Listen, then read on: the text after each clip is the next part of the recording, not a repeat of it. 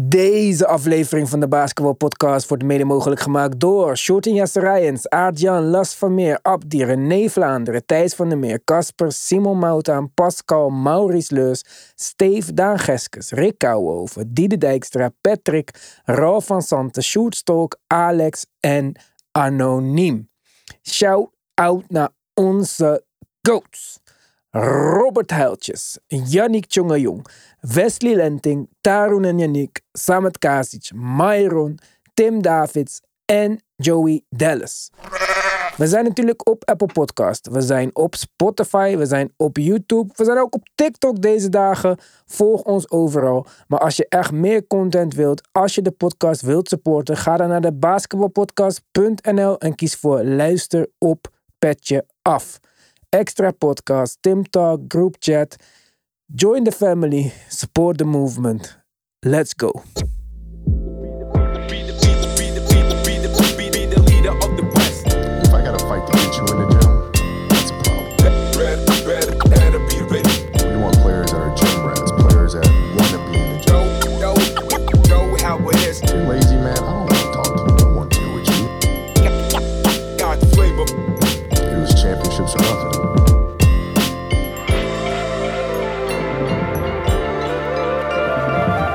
Jawel, daar zijn we alweer. Ik beloof dat we het vandaag niet te veel over de Knicks gaan hebben. Ik, eh, ik geloof dat niet iedereen daarop zit te wachten. Dus eh, we gaan het straks over wat teams hebben die de laatste tijd misschien niet zoveel aan bod zijn gekomen.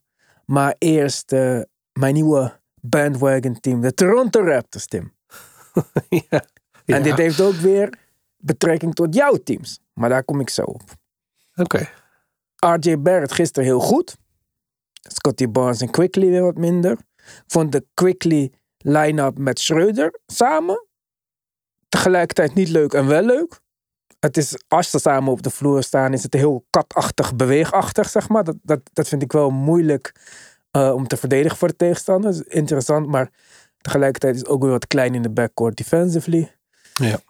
Waar ik het voornamelijk over wil hebben met betrekking tot de Raptors is Pascal Siakam. Want ik kom er niet uit. Hij is natuurlijk rumored dat hij op de trademarkt is. Eh, zijn contract loopt af. Normaal gesproken bij 9 van de 10 teams zou ik zeggen... na deze trade die net gemaakt is... trade ook Siakam. We beginnen vers. We beginnen met jonge spelers. Jonge spelers hebben zoveel mogelijk speeltijd nodig. Het is niet nodig om iemand van 30 te verlengen. Dat, dat is 9 van de 10 keer waar ik naartoe zou gaan, zeg maar. Ja. Nu kijk ik de Raptors en dan denk ik, ze zijn beter dan voor de trade. Net zoals de Knicks beter waren voor de trade. Dit, dit werkt gewoon beter voor hen. Ze hadden een point guard nodig, ze hebben een wing nodig die pressure op de rim kan zetten. Het is leuk. Siakam is nog steeds belangrijk. In een van de wedstrijden die ze wonnen had hij 30 plus punten of zo. Gisteren was het RJ. Barrett met zoveel pluspunten. Die wedstrijd Ja. daarvoor was het Quickly met zoveel pluspunten in de win. Dus hij draagt bij. Hij lijkt me niet een high maintenance guy. Dus dan denk ik van ja, is hij niet gewoon een goede vet? Tegelijkertijd denk ik, het is niet alsof ze contenders zijn voor een top 6 plek in het oosten. Want het is gewoon heel druk hier. De Knicks, Magic, Pacers, volgens mij allemaal dezelfde record van 4 tot en met zo 7. dicht bij elkaar. Ja, het, Ja. Het, het is lastig. Dus aan de ene kant denk ik van ja, wat is er nou zo erg? Aan de andere kant denk ik, het midden heb je ook niks aan. Dus waarom dan hem nu niet treden? In plaats van over drie jaar zeggen van we zijn nog steeds in het midden, ik treed hem nu en nu is zijn value niet wat het was. Maar ik kom er niet uit. Ja. Want op, op speelgebied zeg ik niet echt van ja, hij moet getraind worden. Want ja, dit eh, zit de ontwikkeling van de jonge spelers in de weg. Nee, dat niet. Eh, wat het nou ja, misschien in de weg kan gaan zitten. Ik zou mezelf afvragen als Rajakovic de, eh, als je Rajakovic zou vragen, zou hij op die positie, als hij de mogelijkheid heeft, eenzelfde speler als Siakam, maar dan jonger terugbrengen, als hij daarvoor de kans zou hebben? Of zou hij een ander soort speler willen daar? Hm, dat Zo, is eh, kijk je het interessant. Ja, dan, dan kijk je het even vanuit het team, eh, team objective, zeg maar. Eh, want dat gaat natuurlijk nu gelden. Dat is waarom dit backcourt is wat het is. En dat is waarmee je vooruit moet. En dan kan Siakam wellicht niet helemaal in, in de weg liggen. Wat ik inderdaad ook al uh, wel denk hoor. Ik denk niet dat het een hele lastige speler is. Zeker niet met uh, hoe ze nu presteren. Maar als je de big picture bekijkt, zou ik wel zeggen van met de aanstaande contractverlenging, wat je met Siakam, Siakam heeft niet nog drie jaar te gaan met een vast bedrag. Je moet wat met hem en hij gaat heel veel geld willen hebben. Ja, weet je, dit is waarschijnlijk een goed moment om te zeggen, er is veel interesse, uh, haal zoveel mogelijk binnen en dan uh, kun je door. Rajakovic overigens elke persconferentie met een grotere glimlach op zijn gezicht. Die man ja. zijn humeur is sterk verbeterd ten opzichte van het begin van het seizoen. Groot verschil, ja. Ja, een heel groot verschil. Um, drie van de teams, eigenlijk de drie main teams die interesse zouden hebben in Pascal Siakam, zijn de Hawks, de Pacers en de Mavs. Nou, laten ja. we de Hawks even weg. Dan komen we bij jou twee teams uit. Ja. Dus zeg het maar. Op welke van de twee moet hij uh, belanden? Nou, als het, als het al sens maakt, dan, dan doet dat Sens make, Tim. Dit zijn woorden die we van mij gaan ja, zijn, niet van jou. Ja, uh, hoe ga ik dit vertalen? Als het al enigszins uh, logica met zich meebrengt, dan is dat wat mij betreft uh, misschien wel meer op de Pacers dan op de Mavs. En qua fit zou je misschien wel andersom zeggen. Van, ja, de Mavs zijn misschien als team wat verder nu en hij is natuurlijk op die leeftijd. Ja. Alleen de Mavs kunnen gewoon niet een heel goed pakket samenstellen nu. En die krijgen komende zomer wat meer slagkracht. Waarbij ze ook picks kunnen doen in een, in een voorstel waar ze volgens mij nu maar één pick te treden hebben. Nou, die is natuurlijk heel veel waard. En zou je, dan moeten, zou je dat dan moeten inzetten per se om Siakam nu te halen en vervolgens moeten gaan betalen? Waarbij je dus straks drie jongens heel veel, heel hoop geld gaat betalen. En je core dus uh, zeg maar een soort vast ligt, uh, a.k.a. Phoenix. Uh, en Pacers hebben, zijn veel werkelijker wat dat betreft. Daar zouden die er gewoon bij kunnen. En um, denk ik eerlijk gezegd dat zijn impact misschien nog wel wat groter is. Het is niet zo dat ik te per se zat te springen dat Siakam erbij komt. Maar in alle objectiviteit, ja, hij, hij zal wel wat toevoegen aan dat team. En ook wel iets wat ze kunnen gebruiken. Ze hebben geen clear number two bij de Pacers. Mm -hmm. Dat zou hij automatisch worden. Nou, dat is, dat, is, dat is wel logisch. En iets wat ze wat ze nu missen. De Mavs, bij de Mavs is dat natuurlijk niet zo. Ja, kijk, we komen zo op de Pacers. Eerst even over de Mavs. Um, jij zegt er is niet echt heel veel wat we naar uh, de Raptors kunnen sturen voor hem. Uh, als ik Joey mag geloven, zijn George Green, is, is George Green geen uh, publiekslieveling op dit moment, zeg maar? Hij doet het de laatste wedstrijd net weer een beetje beter. Maar het, het was tot, tot, tot, tot recent was het niet veel dit seizoen. Nee. Ja, want als we dan behalve uh, Lively. Of ja. Uh, ja, even de, de jonge talenten die overblijven. Die mogelijk in een trade zouden kunnen komen. Uh, Jaden Hardy is de volgende naam die, waar je dan op, op uitkomt. Nou, dat is een guard. Ja, zou dan als backup van Quickly moeten gaan, zich moeten gaan bewijzen, neem ik aan. Dat zal zijn rol worden al gauw. Maar stel je voor, Josh Green en Jaden Hardy in een pakket, dan jij objectief gezien vindt dat hoeveel te, picks nog tekort om sexy genoeg te zijn voor Toronto? Ik neem aan minimaal twee picks tekort om sexy te kunnen zijn. Er zijn teams die kunnen makkelijk. Atlanta kan makkelijk veel betere pakketten neerleggen. En zelfs de Pacers kunnen dat wat mij betreft ook. Um, verschil is wel, moet wel aantekenen, anders dan anders. De Raptors zijn specifiek op zoek naar spelers. Anders dan dat ze een shitload aan picks willen. Waar wij het eerder ook al hebben over hebben ja. gehad. Wat jij, wat jij wel zo'n prettig gegeven vond. Dus de Raptors zijn duidelijk niet van plan om helemaal... Uh, uh, overnieuw te beginnen door zoveel mogelijk picks te verzamelen. Maar uh, willen ook gewoon leuke jonge spelers terug. Nou, Oké, okay. dan is het uh, hoe value je Jaden Hardy, Josh Green. waarbij ook een contractverlenging zit aan te komen. Oh. Ten opzichte van wat, ja, wat ten opzichte niet van. dat hij al zo ver was. Ja, ja, ja, hij zit volgens mij in jaar drie van zijn rookie contract. Is het zijn derde okay. jaar. Um, ja, dus niet, ja, het, is, het, het, wordt lastig eigenlijk. Ze zijn misschien meer qua interesse en uh, fit, maar niet ze, qua. Ja, de realiteit. laatste berichten die ik gelezen heb, is dat ze geïnformeerd hebben. Uh, net zoals Atlanta en uiteindelijk de Kings dat natuurlijk ook hebben mm -hmm. gedaan. Uh, maar Dallas al snel zoiets had van: nou, dit is, dit, hier moeten we volle bak voor gaan. En dat, dat is nu niet het moment. Ja, we hebben eerder in de podcast heb ik mijn idee gedeeld. Een trade met de Hawks, Knicks en Ja. de Raptors. Ik, ik geloof daar nog steeds in, omdat het voor mij heel logisch klinkt. De Knicks willen DeJounte, Hawks willen eh, Pascal. Knicks en Hawks kunnen een samenstelling maken van jonge spelers en picks die interessant zouden zijn voor Toronto. Ik denk dat daar niet eens Quentin Grimes meegaat, want het lijkt er toch op dat de Knicks hem bewust hebben gehouden om, en zelfs bewust die trade hebben gemaakt van Quickly en Barrett om meer ruimte te creëren voor een speler als, Quickly, eh, voor een speler als Grimes. Oké. Ja, dat denk ik. Maar Ja. eh, bij de Hawks lopen nog een aantal jonge spelers rond. En ik denk dat eh, ervan uitgaande dat jij ook bewust bent van het feit dat je vorige drie grote spelers zijn weggelopen voor gratis. Eh, ja, alles vanaf een DeAndre Hunter al een oké return is in combinatie met picks, zeg maar. En DeAndre Hunter dan nog zou ook nog eens een keer een goede fit zijn. En zoals jij net noemde, misschien wel een betere fit voor wat Rajakic wil doen met eh, dit team. Dus Precies. het is een makkelijke trade om te maken. Maar even terug naar de Pacers. Want de Dallas Mavericks hebben we zo'n beetje uitgesloten op basis van dat zij het pakket niet in huis hebben om een speler van ja, Siakam's kaliber te halen. Eh, voor de Pacers, als ik kijk als buitenstaander, ik ben natuurlijk niet een, eh, een volger zoals jij, zeg maar. Dan denk ik van ja, alle spelers die bij hen op de nominatielijst staan om getraind te worden, bijvoorbeeld een Buddy Hield, zouden niet van interesse zijn bij eh, in Toronto. Dus komt er een Matterin of zo in die deal? Kijk, Obi Toppin moet je niet denken dat we nu kunnen flippen voor Pascal Siakam, zeg maar. eh. Nee, nee, hij doet het eh, overigens recent wel weer leuk. Maar nee, klopt. Nee, maar ze hebben wel een aantal kandidaten. Een Matherin, een Nembhard. Een, maar Nemhard zou jij zonde vinden, neem ik aan.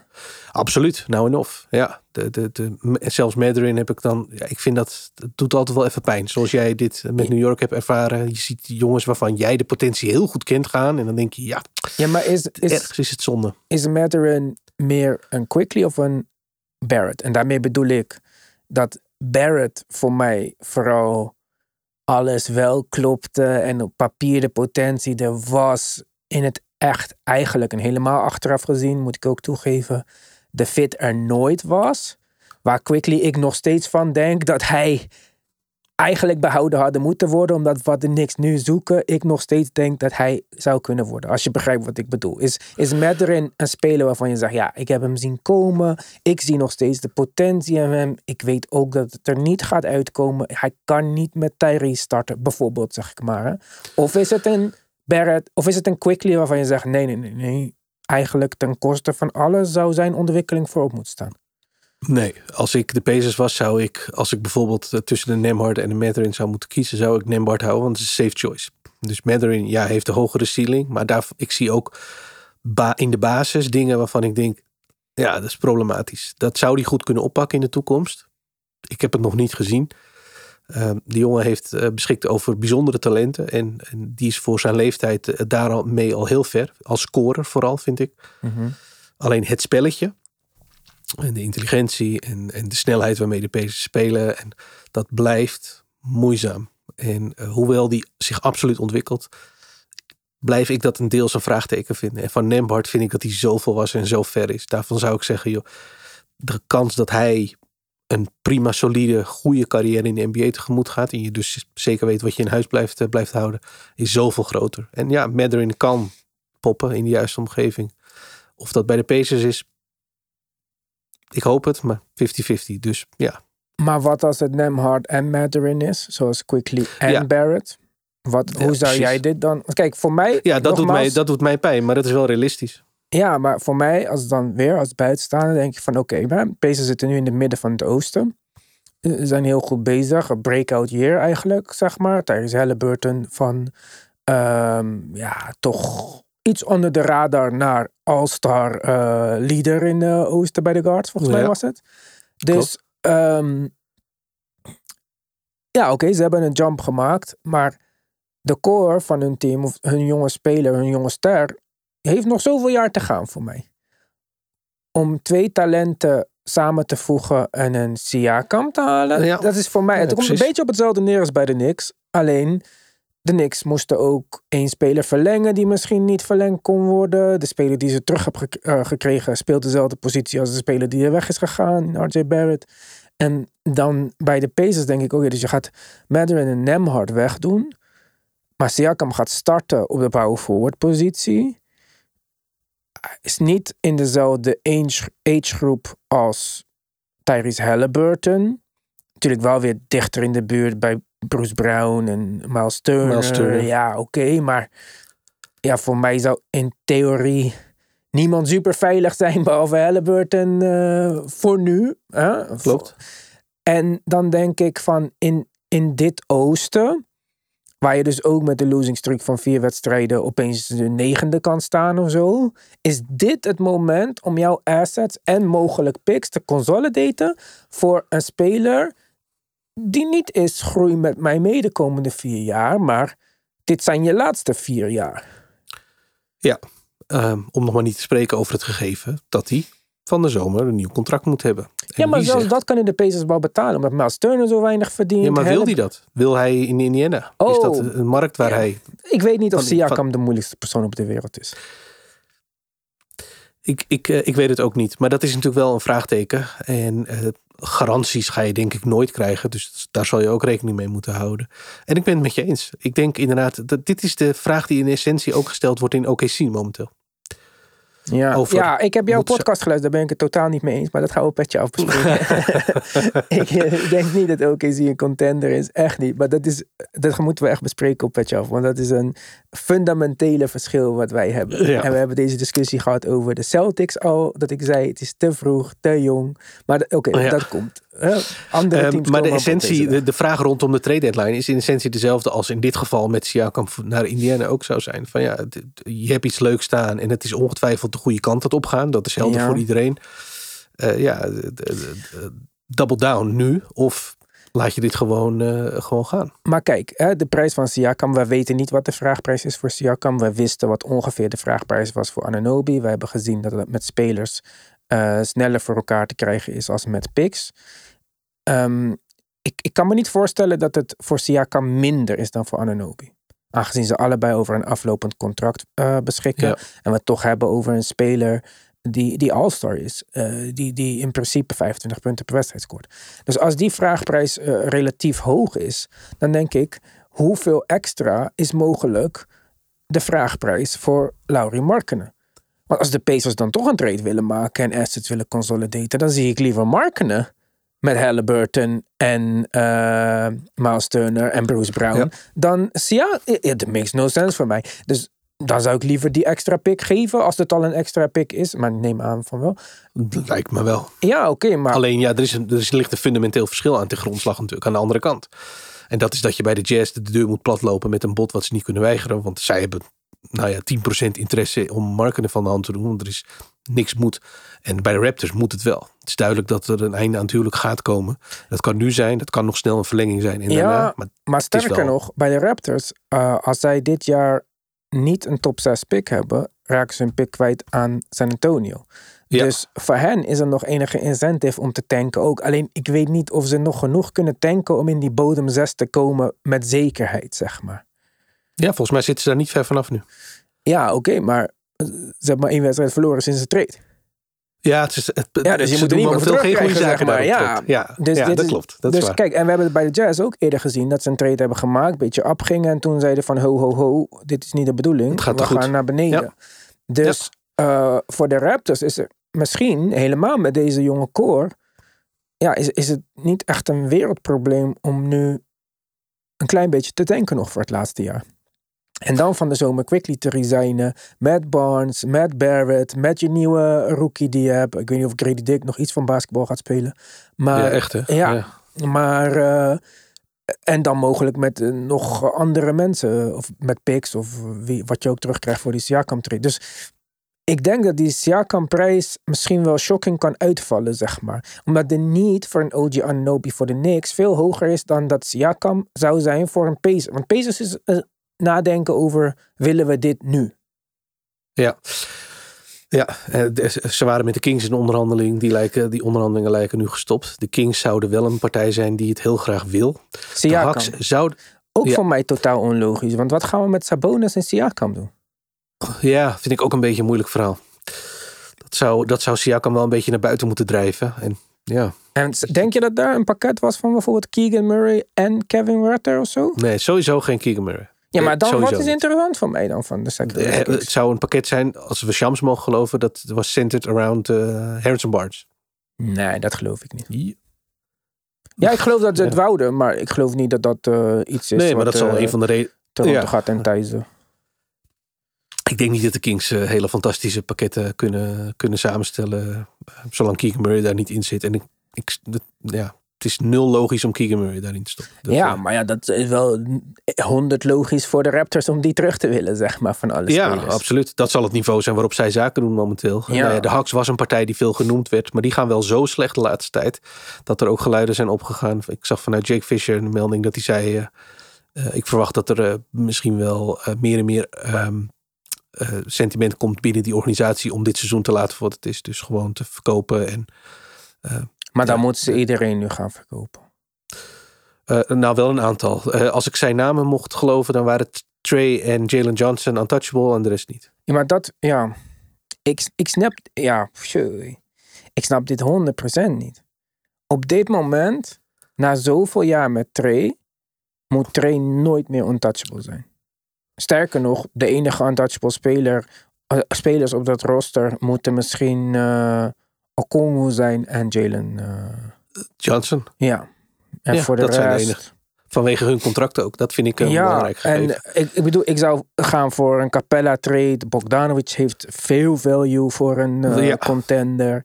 Eh de Jante kan richting heel veel verschillende teams. Zo, uh, beide New York teams zouden geïnteresseerd zijn in de Jante. Maar ik, ik, eh, misschien zou ik niet zeggen uh, echt uh, openlijk van nou, Trey is super available.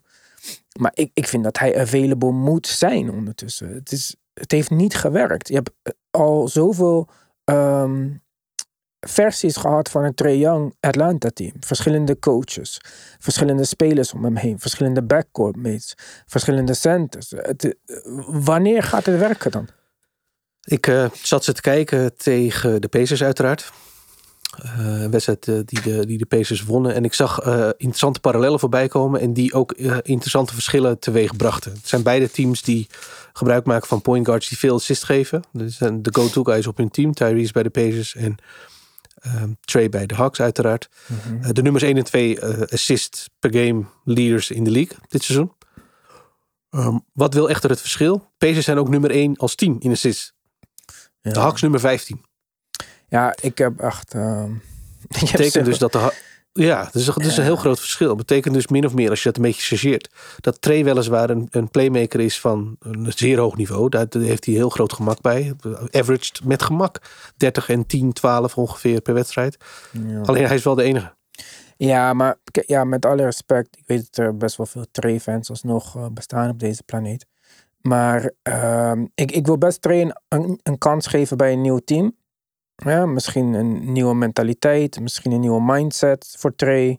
Nieuwe plek, nieuwe outlook over zijn carrière. Maar een Trey Atlanta Hawks iteration number 7 ben ik 0% in geïnteresseerd. Nee, ik had oprecht ook verwacht dat met het nieuwe front office die nu eindelijk uh, de boel, uh, nou ja, in ieder geval in beweging gaat zetten, want daar lijkt het nu. Had ik verwacht dat dit wel het moment zou kunnen zijn waarop ook zij zouden zeggen: Trey is in ieder geval niet langer untouchable. Maar dat ja, lijkt dus wel mee te vallen. Ja, maar, ja, en ze hoeven niet eens te zeggen, ja, wat ik zei, ze hoeven niet te zeggen, ze moet, hij is open, hij is beschikbaar, doe je beste bot en uh, hier is hij. Maar hij zou niet, hoezo is hij untouchable? Het is een losing speler. Hij, ja, ik weet hij is een franchise speler, nog steeds blijkbaar. Ja, maar het is er niet gelukt om een team om hem heen te bouwen de laatste zeven jaar. Nee, en met name, we hebben denk ik nu twee keer seizoenen meegemaakt waarin de verwachtingen redelijk hoog gespannen waren. Zelfs mijn verwachtingen. Met goede reden. Ja, nou, precies. En dit seizoen was dat wederom weer zo. We hebben dit eerder inderdaad meegemaakt. Ik kan me dat nog herinneren dat jij ze projecteerde van, nou, dit moet, wordt de nummer twee team in het oosten. Dat was de vorige was... seizoen zelfs nog. Uh... Ja, en het werd dan ook een tegenvaller. Dus we hebben nu al, al meerdere versies van dit team gehad die gewoon, uh, ja. die gewoon ronduit tegenviel. Dus het is wel echt tijd hoor. Ja, en ik denk ook dat er een pakket... Kijk, bijvoorbeeld de Brooklyn Nets. Misschien willen zij zoals Mikael Bridges er zo geven voor hem. Ik denk niet dat ze dat zouden doen, wat zou een beetje onlogisch zijn. Maar ik denk dat er een team is echt... Uh, ik zeg je eerlijk, misschien Trae Young bij de, bij de Spurs.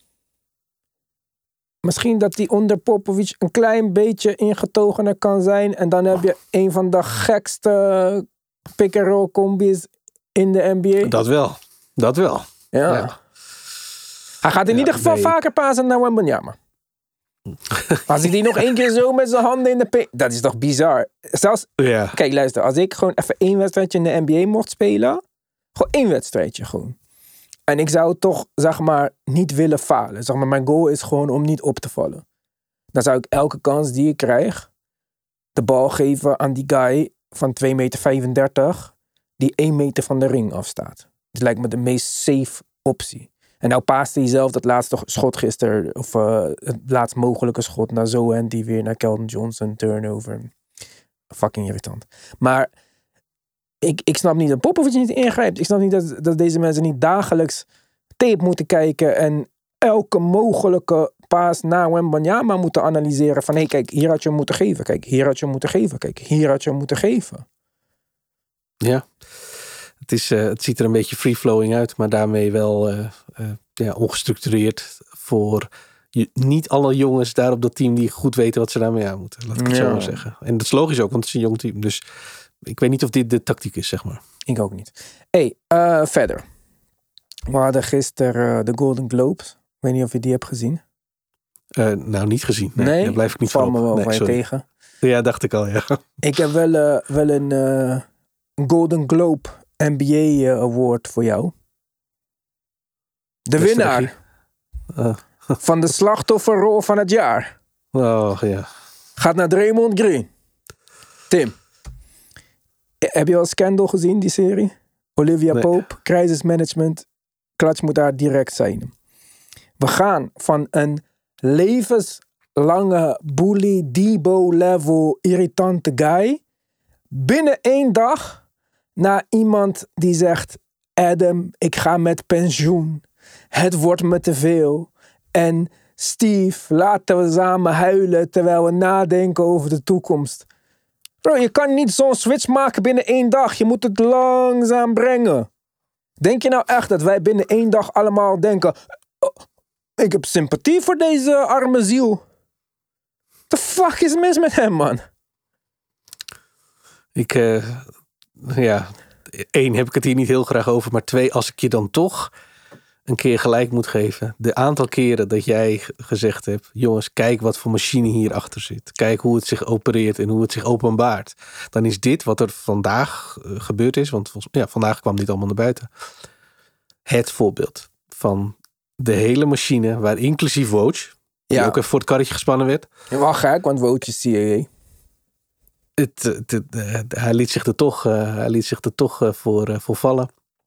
Eerst het bericht. hij heeft bij, Draymond heeft bijgetekend bij de volume. En gaat verder met een nieuwe aflevering van Draymond. Nou, Ja, heel toevallig. je had het niet zien aankomen. Ja, wat een timing. Vervolgens Woj met zijn bom. Wat geen bom is.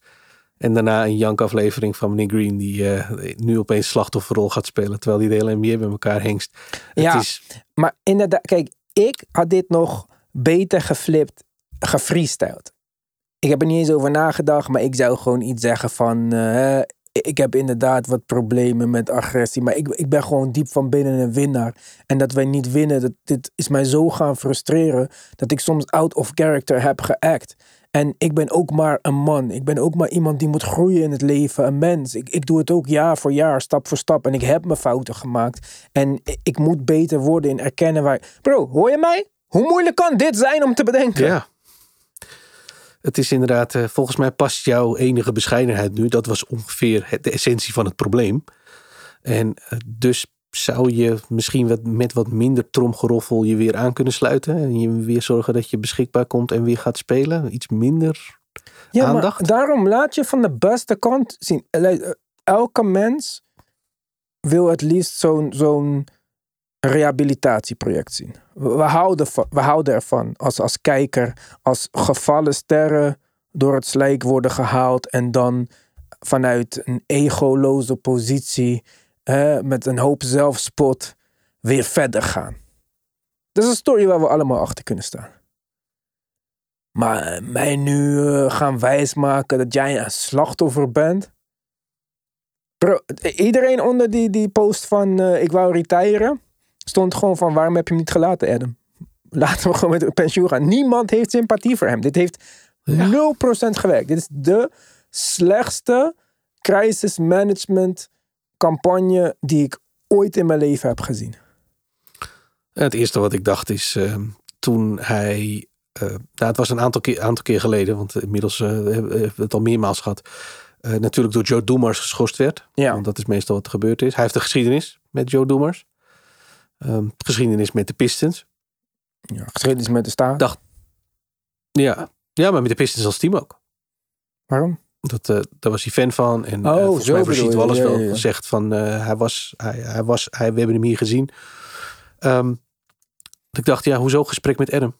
Je was toch zo tijd met Joe Doemers? Je hebt hem in je podcast vaak genoemd. Ja, dat was een man waar je veel respect voor had. En, dat was, en dan ga je met Adam. Maar hoezo met Adam dan? Deze, uh, deze campagne was minder subtiel dan uh, de gemiddelde Kim Jong-un uh, campagne. ja. ja, het is. Ik denk dat iedereen hier wel een beetje door, zelfs de Golden State fans, waar die denk ik ook inmiddels niet meer uh, nou, het aanzien heeft dat hij ooit gehad heeft, hier redelijk makkelijk doorheen prikt. Ja. Niet die wij in de, in de groupchat zien in ieder geval. Die hebben het ook wel een beetje gehad met hem ondertussen.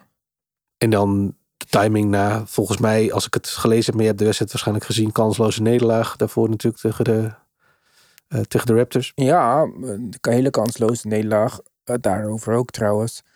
Um, wij roepen al dit hele jaar, ik roep al dit hele jaar, laat me voor mezelf spreken in ieder geval. Steph Curry zit nog in zijn prime. Steph Curry zit nog in zijn prime. Steph Curry zit nog in zijn prime. Steph Curry had zoveel ja. wedstrijden achter elkaar een driepunten raak geschoten. En dit is nu al de tweede wedstrijd in twee weken waar hij geen driepunten raak schiet. En sterker nog, hij was 0 uit 9. Ik las het. Ja. En Clay raakte een paar schoten, maar dat was ook het enige wat hij deed, hè? Kaminga heeft nou Ja, meer minuten goed. gekregen. Moody uh, kreeg minuten. Ik vind Keur uh, een kat in het nauw momenteel. Nee, maar ieder- iedereen is klaar in deze franchise en ze beseffen het zelf niet, zeg maar. Dit, kijk, Het wordt, eigenlijk... eh, het wordt voor en uitgeschoven. ja, Ja, Wat, wat Keur zei, laatst wat in het nieuws kwam over Clay, dat hij zegt van je, je zit in een andere fase van je carrière en dit is waar je, hoe je daarna moet gaan kijken en zo. Niet zo geldt voor meer. deze ja. hele Warriors.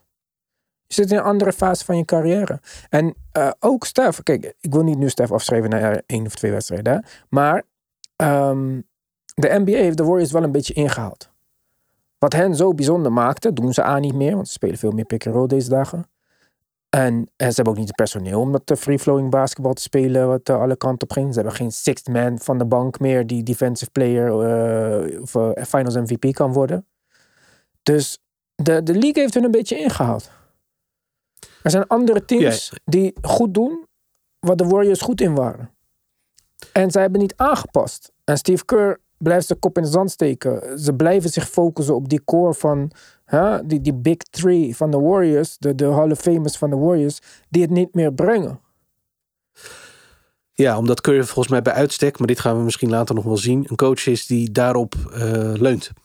Hè, wat Phil Jackson uiteindelijk ook deed. Eh, dit zijn coaches die heel goed zijn in het coachen van ehm, Bepaalde type soort spelers. Die je vooral heel erg hun eigen gang kan laten gaan. Omdat die jongens zo'n hoog IQ hebben, zo goed bewegen en Maar zo Phil goed. Jackson heeft het wel twee keer gedaan.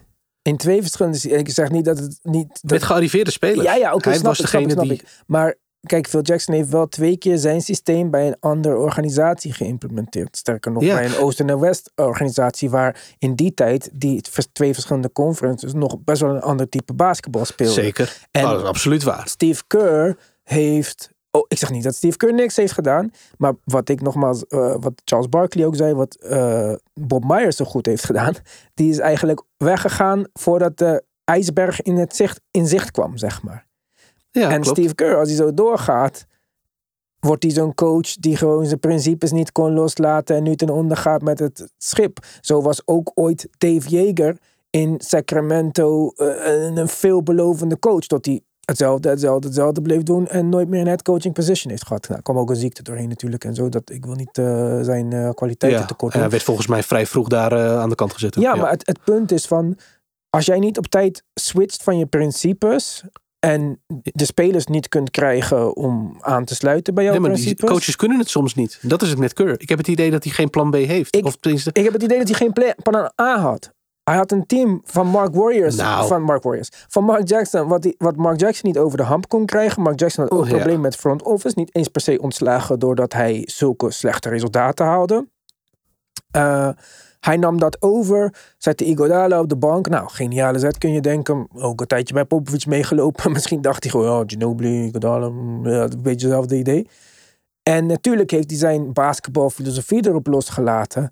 Maar het is niet alsof hij ehm, vanaf de grond af dat team gebouwd is. Alsof hij een 19-jarige point guard uit Frankrijk binnenkreeg en zei: Jij gaat starten. Alsof hij eh, zei tegen Steven klopt. Jackson: Je gaat naar de bank, zeg maar. Hij is een soort van Popovic light, zeg maar.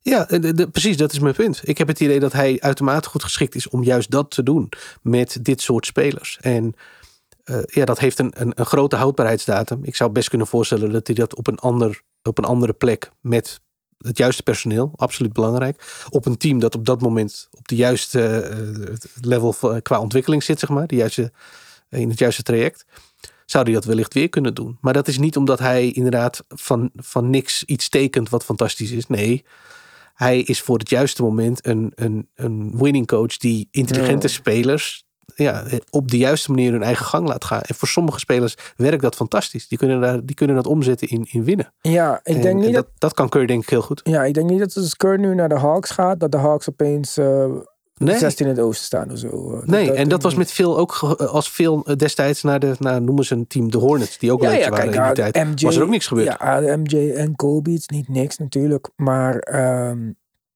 ja, ik vind in ieder geval hij twee keer laten zien. Ik weet niet of we dat van Steve Kerr gaan zien. Ik vind hem ook een Nee, dat is een grote vraag nu. Eh, Ja, hij gaat door een ervaring die hij ja, denk ik nog niet echt gehad heeft. En Ja, maar deze man een heeft zoveel meegemaakt in zijn leven. Je zou toch denken dat hij eh, iets met... eh, dat hij wel een beetje controversie kan handelen, zeg maar.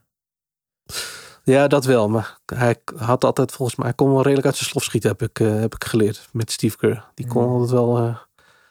als hij boos werd, dan... eh, ik heb hem ook wel eens eh, in persconferenties... Weet je, met die, met die eh, aanslagen... Als er dan weer een, een, een schietincident was geweest in Amerika... Dat heb ik hem een keer... Ja, maar dat is Boos worden? patria- patriotic American dingen. Ja, ja, maar over emotie gesproken. Dat als het er dan uitkomt. Ja, oké, oké, ik, had, ik, ik, ik weet nog dat ik het zat te kijken en dacht zo. Oh, oké. Ja, dat daar- zit er dus blijkbaar ook in. Ja, ik snap wat je bedoelt. Maar dat, ik, da- dat vind ik dan nog een soort van... Dit is wat ze van mij verwachten-achtige dingen, zeg maar. Hmm.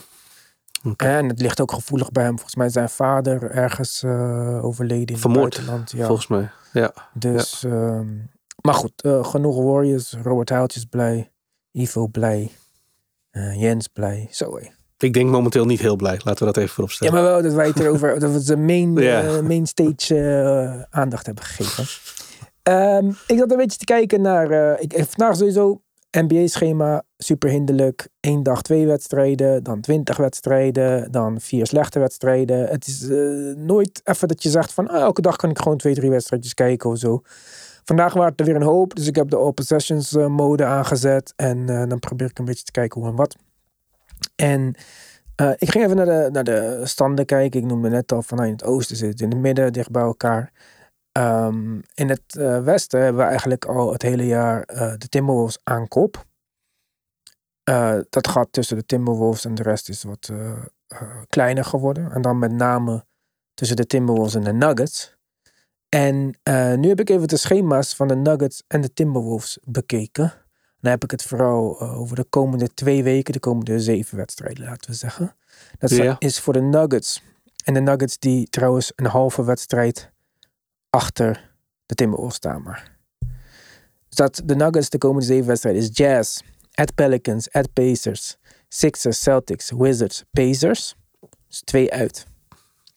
Timberwolves is Magic, Celtics, at Blazers, at Clippers, Pistons, at Grizzlies, at Thunder. Hoe groot schat jij de kans dat binnen nu en twee weken de Denver Nuggets op de eerste plek staan?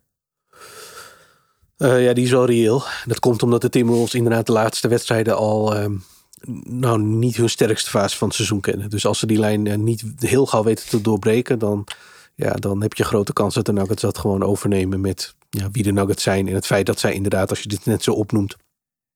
ja, niet een super zware deel van het schema zitten. Dus ja, dat, dat is wel een reële kans, ja. ja. Wel interessante wedstrijd tegen de Sixers. Pelicans hebben net een blowout aan de Kings gegeven eh, in Sacramento. Maar ehm, Nuggets tegen de Pistons. Jokic drie schoten. 16 assists. 5 blocks. 25 minuten. De Lakers hadden het beste offseason. De Clippers hebben de eerste grote trade gemaakt. De Phoenix hadden de Big Three en al die veteran minimum contracts, free agents, fantastisch en zo. En binnen één week in 2024 staan de Nuggets straks weer rustig bovenaan. Zonder dat iemand het nog maar echt over zich gehad heeft. Ja, ze worden um, als vanzelfsprekend beschouwd. Dat uh, heeft in een grote mate. En ja, zo vol vertrouwen als je nu bent, dat klinkt leuk. En dat snap ik heel goed. In de basis denk ik ook wel terecht. Maar ik vind de Clippers uh, de laatste weken, los van de wedstrijd tegen, tegen de Lakers trouwens. Ja, die was heel slecht. Die was ronduit slecht. Met een hele rare laatste minuut afwezigheid van Kawhi. Die er de laatste paar seconden opeens wel weer in stond, zag ik. Ja, zat te kijken. minutes restriction. Maar oké, okay, ja, dat is heel goed. Maar niet de laatste twee minuten tegen Los Angeles Lakers, zeg maar. 2 minuten 47 te gaan, drie punten achter. Ja. ja dat, dat, ga je niet verkopen. Dat, kan, nee, dat ga je niet verkopen. Om niet. dan op de en nog, nog wat, dat doe je dan al. En dan zit ik te kijken en ik zat er niet eens op te letten, want ik dacht hij is klaar voor deze wedstrijd. Mm -mm. Ja, laatste ik zat te kijken, ik ging aan jou vragen van wat hè, heb ik een. Ik zat op zes ja. te kijken. Ik dacht, heb ik een blessure gemist? Zes fouten? Nee, nou, volgens ik, mij niet. Ik heb de hele tweede helft gekeken. En toen was de laatste zeven seconden, dat is een time-out. En ik, ze gaan op het veld staan en ik kijk. En ik denk, is dat Kawhi? Stond hij wel weer, wel weer, wel weer en op het veld. Hij was ook ja, niet maar... goed hè, deze wedstrijd trouwens. Ik, nee, hij was, was niet goed. denk ik zijn slechtste wedstrijd van het jaar. Maar hij oogde vermoeid of dat hij ergens last van had. Een van de twee. Ja. Maar hij zag er echt niet goed uit. En de minute restriction ook. Maar, en hij heeft natuurlijk een hoop wedstrijden gemist. Maar kijk, als, ik, als hij toch speelt, dan had hij onder mij ook die laatste 2 minuten 47 gespeeld. Want ja. A, heb ik honderd keer gezien dat hij alsnog op beslissende momenten doorkomt. En B, als hij dat niet doet, kan ik ermee leven, zeg maar ja. in het regular season.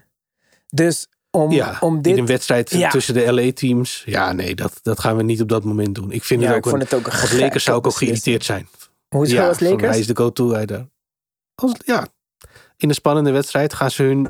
Het, het, het, het alternatief is, of de, als je het de andere kant op zou beredeneren... is dat de Lakers LeBron op de bank zetten met 2 minuten 7. Hoe zouden we er dan over gesproken hebben? Is toch raar? Maar LeBron speelt alle laatste vijf minuten, want die moet die klatspunten opstapelen.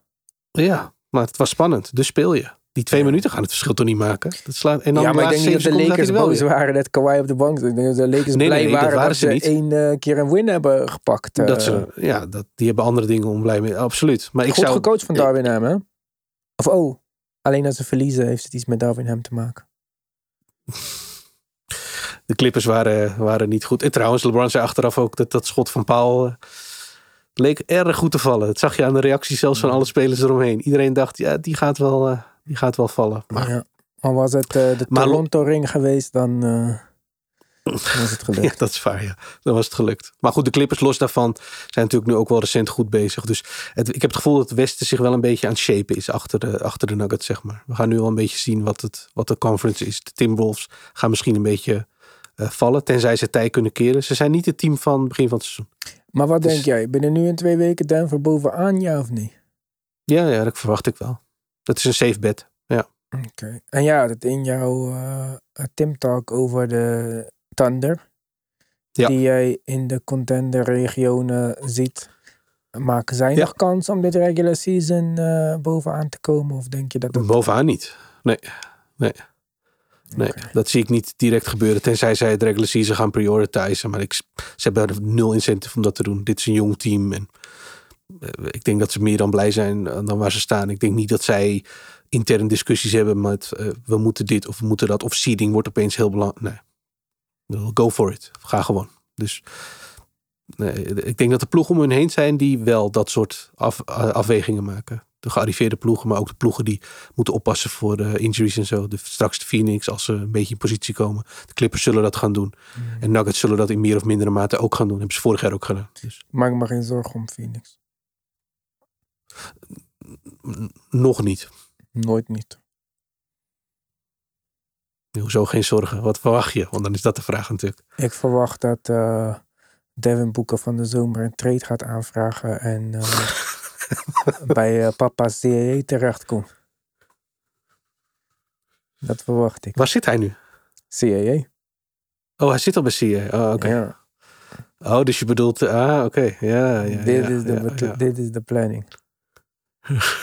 Heel veel plezier met Julius Randle, KD. Dat zou toch wel een ultieme ontploffing van eh, alles wat er in Phoenix gebeurd is betekenen. Jongen, jongen. Ik weet het niet, maar kijk, als eh, KD van de zomer een trade aanvraagt, net zoals Kyrie dat eerder deed bij de Nets en dan Boeker denkt van ja, maar rebuild, daar ga ik niet aan beginnen, zeg maar.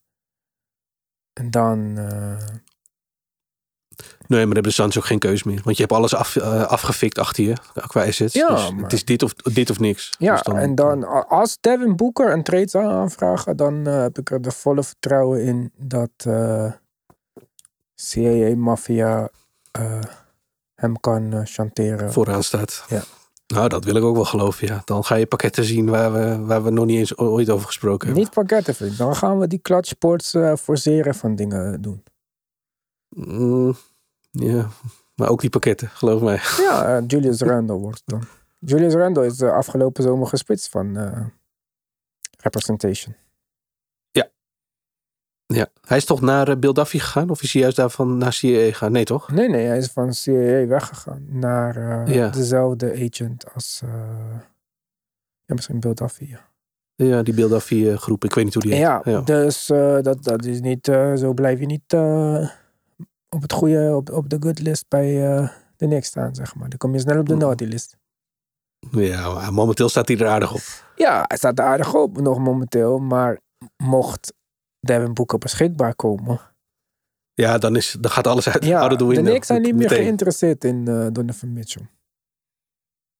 Zij zien hem niet als een ster, als de ster. Nee, En dit is de volgende move. Maar goed, ik had beloofd geen niks.